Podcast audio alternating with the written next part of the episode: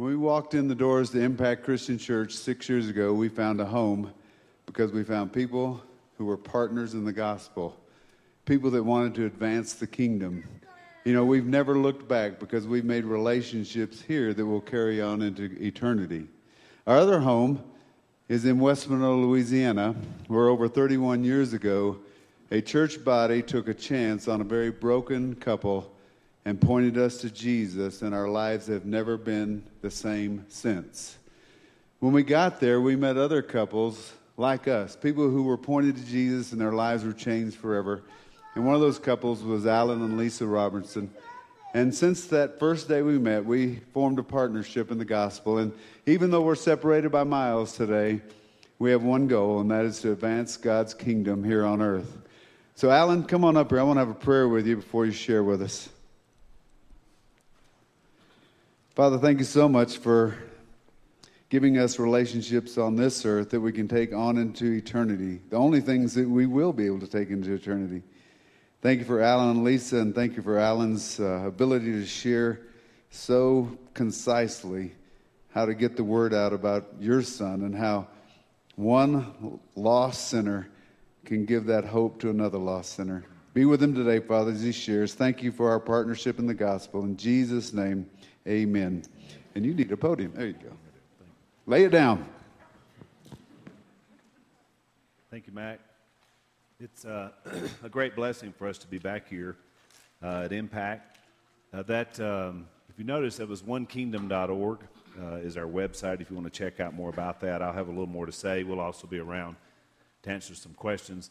I want to introduce some friends uh, from One Kingdom that came with us on this trip. We um, we were had the blessing last night of uh, sharing with the uh, elders and pastors here at this church uh, about our vision and, and hopefully some partnership we can uh, have with this church here as we try to reach people through one kingdom.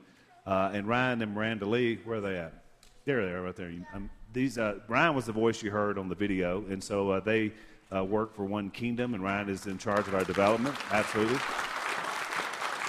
Randy and Jonelle Kirby are here as well, and Randy's one of our elders, and Jonelle heads the National Marriage Ministry. So thank you very much for them. And I forgot to uh, introduce my much better half, uh, my soulmate, my travel partner, uh, my wife Lisa, who's in the sound booth back there helping me with the PowerPoint. So there's Lisa back there. If you were here a couple of years ago, you know we shared our testimony uh, that led to a book that we wrote called A New Season. And uh, so several of you bought those books, and I talked to some folks at First Service that had been blessed by that, and that's why we wrote it. We're working on a new book, uh, and it's called Desperate Forgiveness. And uh, Focus on the Family is going to publish it for us uh, next year, and so we're excited about it. And today, our writing partners happen to be from Colorado Springs, and they're here today Steve and Lois Rabey. Would you guys uh, be recognized? Good friends of ours. Thank you very much. I told them if they'd come to hear me speak before they agreed to help write the book, they may not have done it. But they, on faith, they're here today, so that's a blessing. Uh, Mac was, uh, was so correct in the fact that we have a special bond with them. And uh, the last time we were through this area, probably working on the book with Steve and Lois, we, uh, they actually flew, we all flew on the same plane together. We didn't know. They were coming from, you know, Timbuktu, wherever they were doing CR. We were coming from somewhere else. And we wound up having a great visit at the airport and uh, we got a picture together, you know, because now they spend as much time in airports as we do, and so it's great to be able to run across uh, some some soulmate partners for of ministry. then we had the blessing of flying out on the same plane again, not knowing that we were going to be able to do that, and so it's always a blessing for us to spend time with them. Uh, we helped Mac and Mary uh, as as partners, as as brother and sister. Uh, that when Mac mentioned 31 years ago, I was new to ministry, and yet you know, we loved Mac and Mary already. They helped support us when I was in preaching school, so we had a relationship. And then when everything turned upside down for them, and finally Max surrendered to God, we were there, and I was able to watch the transformation that God did in his life and in his family's life, and it was amazing. And it transformed our church, by the way, the entire culture of our church, uh, because God was going to use him in such a powerful way. As it turns out, just a few years after that, they were there to walk alongside Lisa and I when our world turned upside down. Our marriage was falling apart. It was in a very public way in a big church where I was the associate pastor, so you can imagine the difficulty of the moment. And yet, Mary, along with Randy and Jonelle, were there to walk alongside. And that's what we do in the kingdom of God, is it not, church? We walk alongside one another. And it's through the darkest times that leads us to the better times, that leads us to helping other people. And so that's what we do. The reason Mac and Mary travel around the country doing what they do, as well as Lisa and I, is because we want people to know that Christ has transformed our lives, and it can transform theirs. Um, whenever, a few years uh, ago, we were doing a building project, as many times you do, and we were upgrading. Our facility was in pretty bad shape. And so we upgraded the auditorium and with that, they, the, uh, the folks that were decorating and the you know, folks that made it look really nice, they thought we needed a new pulpit because the old one was in pretty bad shape. And of course, at that time, I was, I was preaching. And uh, so I didn't have a lot of input because I don't get in when people are designing stuff. I usually stay out of the, the you know, way. And so I didn't have too much input. I just had one request don't make it too big. You know, make it small enough because I like to get out and move around a little bit, you know, and so I didn't want something too big. Okay, we got it. Well, they commissioned Mac to build the new pulpit because you know his work. He's a great woodworker. And so they didn't get the message to Mac about the bigness of the pulpit. So when I come in on Sunday on the big unveiling of our new pulpit and everybody's seeing all the work that's been done, I looked down on the stage and it looked like the Starship Enterprise, is what I thought when I saw it. I literally could not span from side to side. And it had all these panels, and it was a beautiful you know, piece of art. But it wasn't what I wanted. And so everybody seemed to be excited about how pretty it was, except for me. And I didn't want to be like Debbie Downer, you know, so I, I wasn't saying much about it. And I congratulated Mac on how, how pretty it was. And so I thought, man, I'm going to have to be working around the enterprise, you know, for the next few years and preaching these sermons. Well, as it would happen, the providence of God was with me that day because the guy leading the opening prayer was not, it was about five feet tall. And so when he got behind the Enterprise, all that was sticking up was his nose and top of his head. Couldn't even reach the mic. And it was comical, and people laughed just like you're doing, and we got through it. And I was sitting here thinking, all right, I think I may have an end to sending the Enterprise out into the you know wild blue yonder. And, and it just so happened that the elder that was leading our communion that day was also a, a short guy, just a little taller than the first guy. And so all that was above was his face. And so when everybody saw it and those that built it, they realized that it was too big and too tall. So that pulpit lasted one Sunday uh, at Whites Ferry Road. And then it went out to be a welcome center or something out in the universe of the church. Uh, and, and so I asked Mac, I said, Mac, would you build me something? I want something that reflects Christ and our commitment to the gospel. And so he did. And on the front of that pulpit, which it looks like a cross, in the back is where the podium is, I was like, yes, when I preach, I want to stand behind the cross. And I want the gospel symbols emblazoned out there. This is who we are. What I didn't know was is that Mac put a special message for me on the back of that cross and reminded me, he reminded me that my job was there to be God's spokesman. But see, when your partner in the gospel builds you something like that, he knows you and he's your accountability and he's there to remind you that it's not about you. And so as I stand before you today, and I'm grateful to be allowed the opportunity to speak. I want to be God's spokesman for us. That whatever He says through me today will impact our lives. My life was transformed because my family's life was transformed. Transformation is what it's all about, and the transforming power of the gospel. A lot of people know our family. The Robertson family is, is known across America. At first, it was just like, oh man, bearded redneck people that do duck calls and crazy antics, and that's what the show was kind of about. But then as people began to know us a little more and read some of the books, they said, wait a minute, there's a depth to these people. There's something more than just a crazy reality TV show. And so the very last time that we filmed uh, our show together, it was actually our clip show, we took a picture of the very last time together on Duck Dynasty. And so when people look at that picture, those that, that respect us and those that love us and those that represent what we represent and stand for, they look at that family and they think, man, I love that. I, three generations, uh, love the Lord, committed to marriage and family, committed to the Word of God. And those are all great blessings for us. We're glad so many people know us in that way. But when I travel around the country and I speak about our family and how God raised us up, I love showing the picture of that same family in 1972. My mom was pregnant with Willie. Jace was just two years old, and I was about six years old. And when you look at that little family, it was a major struggle. Dad wasn't a Christian, mom wasn't a Christian.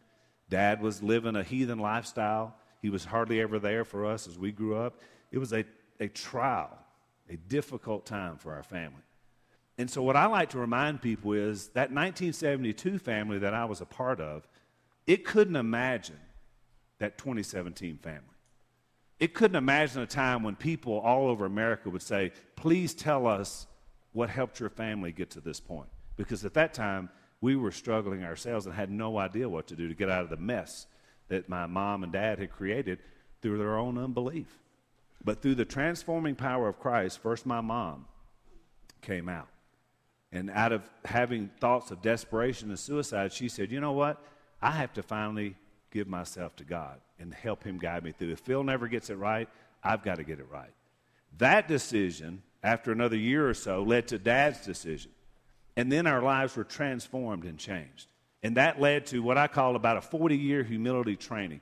We, re- we, we, we uh, fished the Ouachita River, we tried to build duck calls, and we didn't have two nickels to rub together, but we had eternal life. We had the hope of the resurrection. We had life change all around us because mom and dad were sharing the gospel like crazy with anybody that would come into our midst. But we were living on a manna philosophy. I mean, we were getting our daily bread, but no more. But you know why that is as I look back? Because God knew we were going to be on national television one day. He knew we were going to have the impact to stand before thousands and thousands of people. And He knew He didn't want us in that moment to think it was about us, that somehow we were such a big deal. Because we had been through 40 years of training to realize that every step of the way God had provided. So if He provided now a giant platform for us to talk about His love and His gospel, it wasn't going to be because we were great it's because he was great. And that's exactly what he built in us. Last time Lisa and I were here, we shared with you our story from this little struggling couple from 1982 and high school sweethearts that lost their way and got back together and really not knowing what they were doing brought suitcases and suitcases and suitcases of baggage and damage into our relationship that all just exploded 15 years in. That young couple now becomes a family with two daughters and two son in laws and six grandchildren that we can't imagine life without. But that struggling couple, almost 20 years ago, they couldn't see ahead. They couldn't see around that mountain that was in front of them of doubt and possible divorce. And yet, God, who is faithful, transformed us.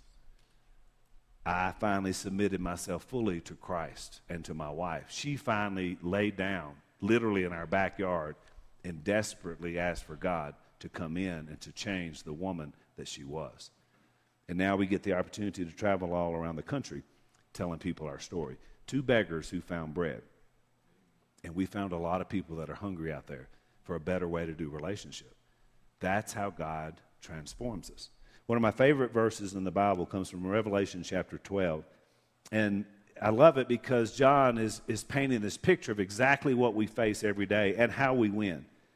John said, I heard a loud voice in heaven say, Now have come the salvation and the power and the kingdom of our God and the authority of his Messiah. For the accuser of our brothers and sisters, who accuses them before our God day and night, the evil one, has been hurled down here with us. They, the believers, they triumphed over him by the blood of the Lamb, Christ, Passover Lamb, by the word of their testimony. They weren't afraid to tell others about the victories of Christ. They weren't stingy with the victories of God. They and they did not love their lives so much as to shrink back from death. So we realized that they were committed. There was a Passover lamb, there was a personal story, but then there's also a passionate commitment to Christ. And not just going through the motions and not punching cards, but saying, We are so committed that we will do anything, including give up our lives, if that's what it takes, to advance the cause of the gospel. One of my favorite people in the Bible, because I love the flawed ones because they're so much like me. Uh, the sign you guys got out front is like totally awesome. I took a picture of it. Perfect people don't come in here, right? We're imperfect. That's why we're here. There's no perfect church or perfect person. There is a perfect Savior that gives us the opportunity for salvation. Her name is Rahab, and you find her in Matthew 1 and Luke 3 in the lineage of Christ, along with some other scandalous, scandalous women who had difficult past, and yet because of God, He's showing us that He can do all things, even the lineage of Christ. We read about her in Hebrews chapter 11 in the Jewish Hall of Fame, and we read about her in James chapter 2 in the same breath as Abraham, the father of the faithful. Rahab, the prostitute from Jericho. We read about her in Joshua chapter 2 and Joshua chapter 6. You remember the story. The Israelites are coming, and now they're going to reclaim the territory that God had told Abraham years before would be theirs. So they come to the first major structure, the first major test, and it's this big city of Jericho with these huge walls. And Joshua, even though he believes in God with all of his heart, he's wondering what are they thinking inside the walls? And any commander would do that. He was trained as a military man. And so he sent in two spies to find out what the people were saying. And they wound up, of all places, where would you go to find out what people are saying? They went to a brothel run by a woman named Rahab. That's where you go to find secrets, by the way. And so that's where they went. And so she, this woman, who I'm sure they were totally unexpected, not only told them what everybody was thinking, our hearts are melting in fear, we know that you guys are from God, and then she made a profession of faith to them. She said, I know that your God, the God of Israel, is the God of heaven and the God of earth. And because of that, I melt in fear. She made a profession. She was like, I believe. And then, out of fear, she said, Can you save us, me and my family? You know, she's not married, she has no family of her own, but she's got mom and dad, brothers and sisters, nieces and nephews. So they cut a deal with her. They said, Here's the deal you help us, you hide us, so we can get back and give a report to Joshua, and your entire family will be saved as long as they're under your roof. Can you imagine how hard that was for Rahab to keep that group together for weeks? Have you ever had family in for more than three days? You remember what Benjamin Franklin said, right? Your guests and family are like fish. They begin to stink after three days. I think there's probably some truth to that, right? So she's got all these people there, and they're waiting for whatever was going to happen. And then all of a sudden, the show starts the marching show one day, two day, three days. How many times does she get questioned by her family? Are you sure about this? We're all gathered up here. Are you sure this is going to happen? And yet, this woman, this prostitute, a woman now of faith, says, Stay put. They asked her to hang a scarlet cord outside of her window because we know that she let the spies down outside of her window. And they said, If we see that cord, we'll know that you have done what you said you were going to do. Now, I don't believe it was any accident that it was a scarlet cord. I believe that was a reminder, not just for Rahab, but also for the people of Israel.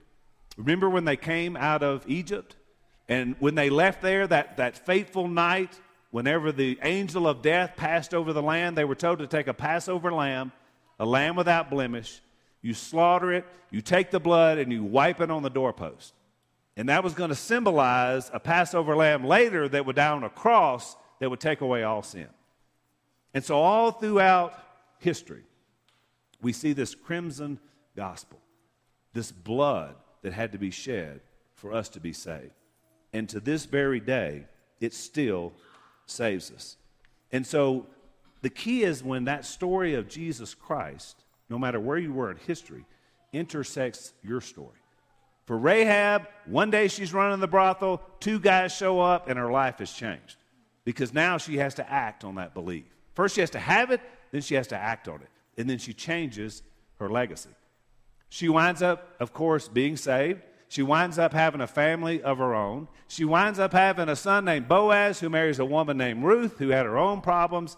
And two generations later comes King David, one of the greatest kings in all of Israel. A woman's faith changed her because she believed in God and she believed he could do all things. That happens in our lives. Jesus Christ, the Passover lamb, a divine human hybrid born of a woman to save mankind, came to this earth. He came to this earth to save us because his blood, his submitted sinful life changed us. it gave us the capacity for all sin to be removed. Think about all the sin just represented in this room this morning, probably committed this day or this weekend.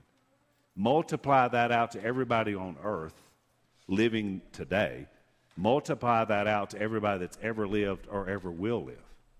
That's how powerful the blood of Jesus is. It has the capacity to take away all that sin. Anyone that commits to Him. We know the Bible tells us that God doesn't want anyone to perish, but all to come to repentance. That can happen because of the power of the cross. Not only that, but they put him in a tomb, but he didn't stay there. Instead, he became a glori- glorified, risen Lord because he now represented hope as a glorified man, and yet he was God. That changed everything. I've, I've stood before a lot of caskets. I've stood before a lot of, in Louisiana, they're four foot holes because we can't go down too deep because of the water. And I've seen people look over in that hole and think, we're all going to be there one day. It's sobering without the hope of the resurrection. I look in that hole and think, this grave can't hold me.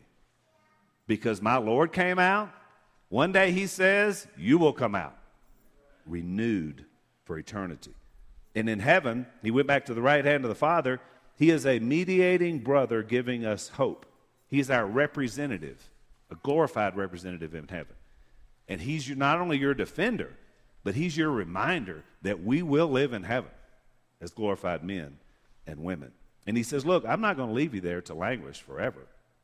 When the time is right, when the number is right, I'm going to come back and I'm going to gather up. Then he becomes a returning king, Lord, and brother to gather up his family. And we're going to live together for eternity. That's the power of the one story, the gospel, and what it does in our lives. And it's powerful because it transforms and it changes. Now, not only does it change me, but it puts a passion inside me. So it's not just one story, but it's one fire inside of me, and it's the passion to tell other people his story. One of my favorite passages in the Bible is the it was my passage, sort of our class passage when I was in seminary. It was is Jeremiah 20 verse 9. And Jeremiah said, If I say I will not mention his word, or speak any more in his name. And there were a lot of people that said, Please don't. Jeremiah, you are such a downer. He was not a popular preacher, prophet. He said, If I do this, his word is still in my heart like a fire, a fire shut up in my bones. I am weary of holding it in. Indeed, I cannot. I don't care whether you like the message or not. It is the message from God, and it is a fire and a passion that I have to share. I admire men like Jeremiah. We're living in a culture and time where it's not always easy to be popular, especially in our culture, to speak truth. And yet I either have the passion and the fire to do it or I don't. You remember when Jesus was on the road to Emmaus and those two disciples came alongside? And Jesus began, they didn't recognize him, but he began to share with them from the prophets all the way forward about what God had done to lead up to this moment. And then all of a sudden they recognize him and he's gone. Poof. You remember what they said?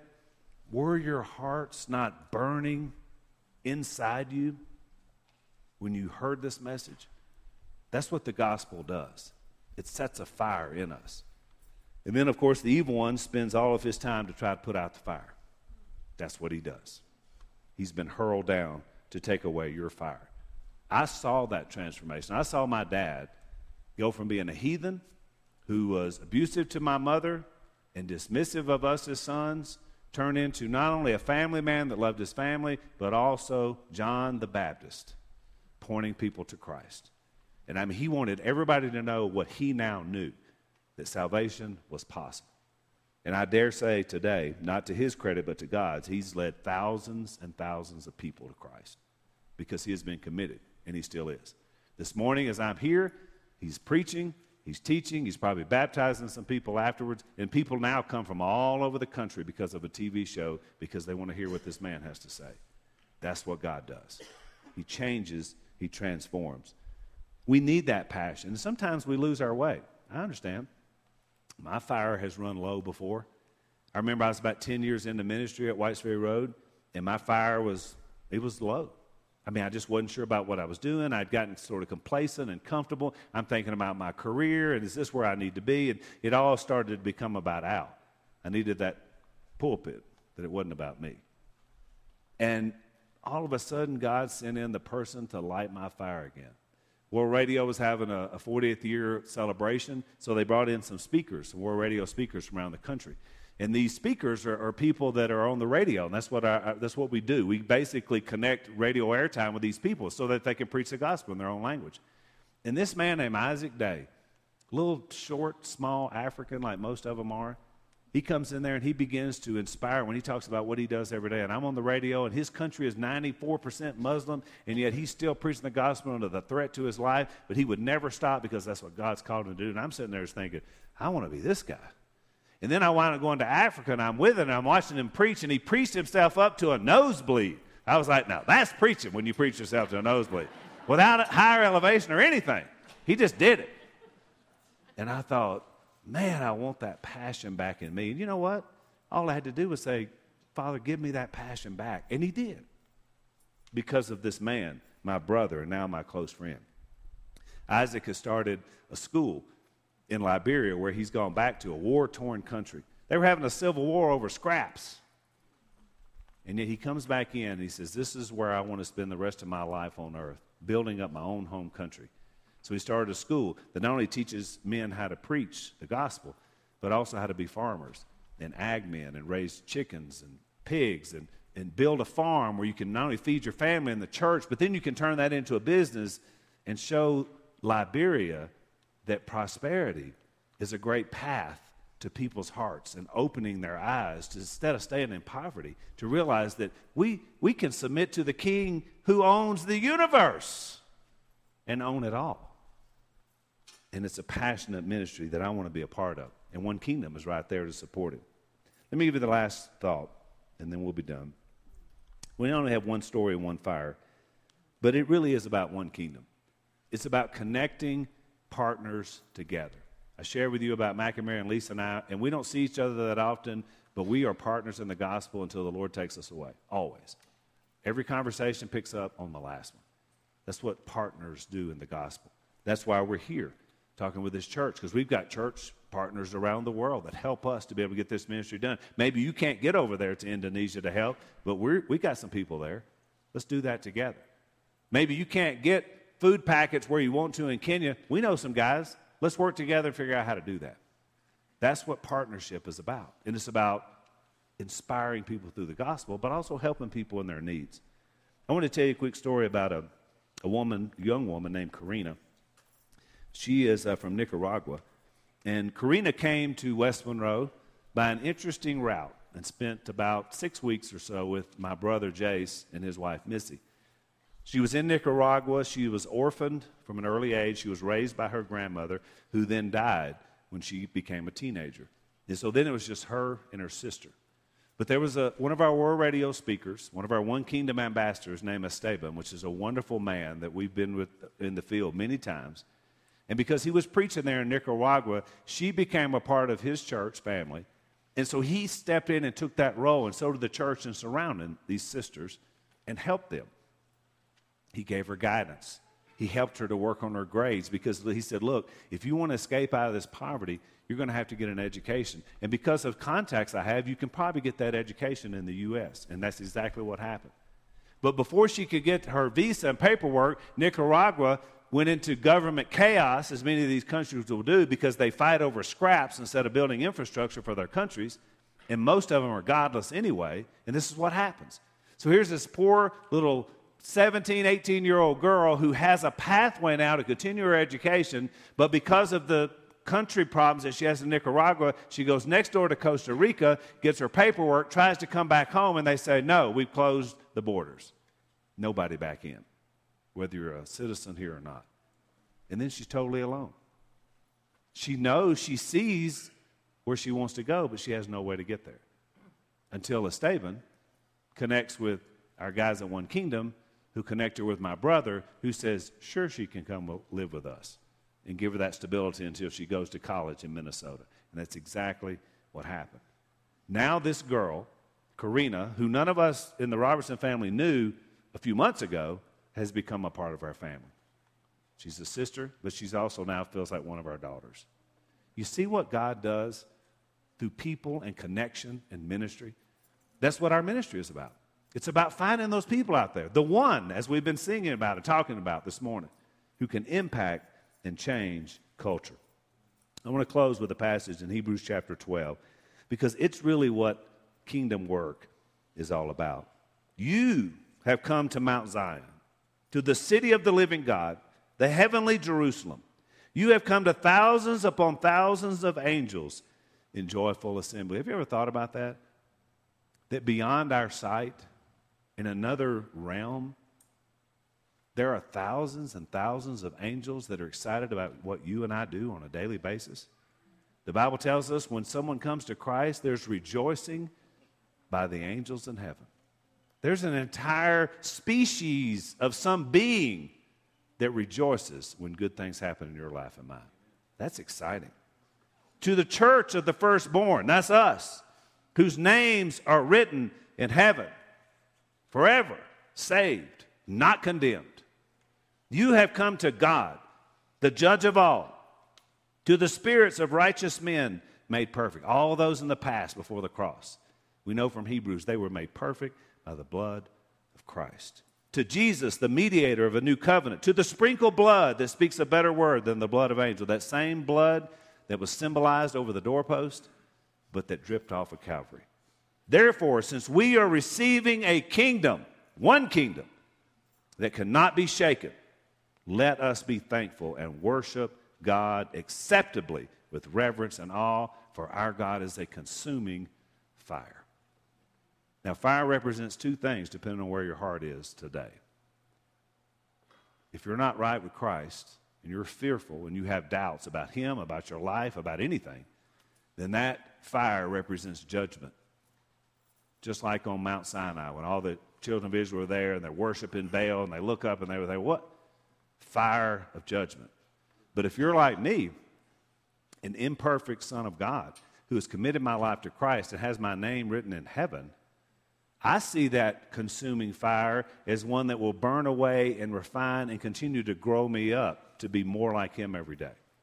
And that's usually not done through ease and comfort, that's done through difficulty and doubt and wondering, and yet saying, I'm not sure where this is going to turn out. I'm in a terrible trial, God. It's, it's painful, but I trust in you. And I know that fire is making me more like you every day. That's the consuming fire that I bow down to in the one kingdom of God. And so this morning, it starts with us. One kingdom, our mission as a ministry is to preach the gospel to every man in his own, every man and woman in their own language around the world. But that starts right here with you guys. You guys call yourselves Impact Christian Church. Are you having one? Is the question. Are you being impacted by the gospel in your own heart? Is that fire low or is that fire burning high? Those are questions only you and I can answer individually, and the Holy Spirit can convict us and remind us. And so today, this morning, as we close, I want to challenge you in your own heart and life to reflect on where you are. As a son or daughter of the Almighty, is my heart where it needs to be? Have I never embraced Christ and become a Christian? Then you're just at the starting point of where this goes.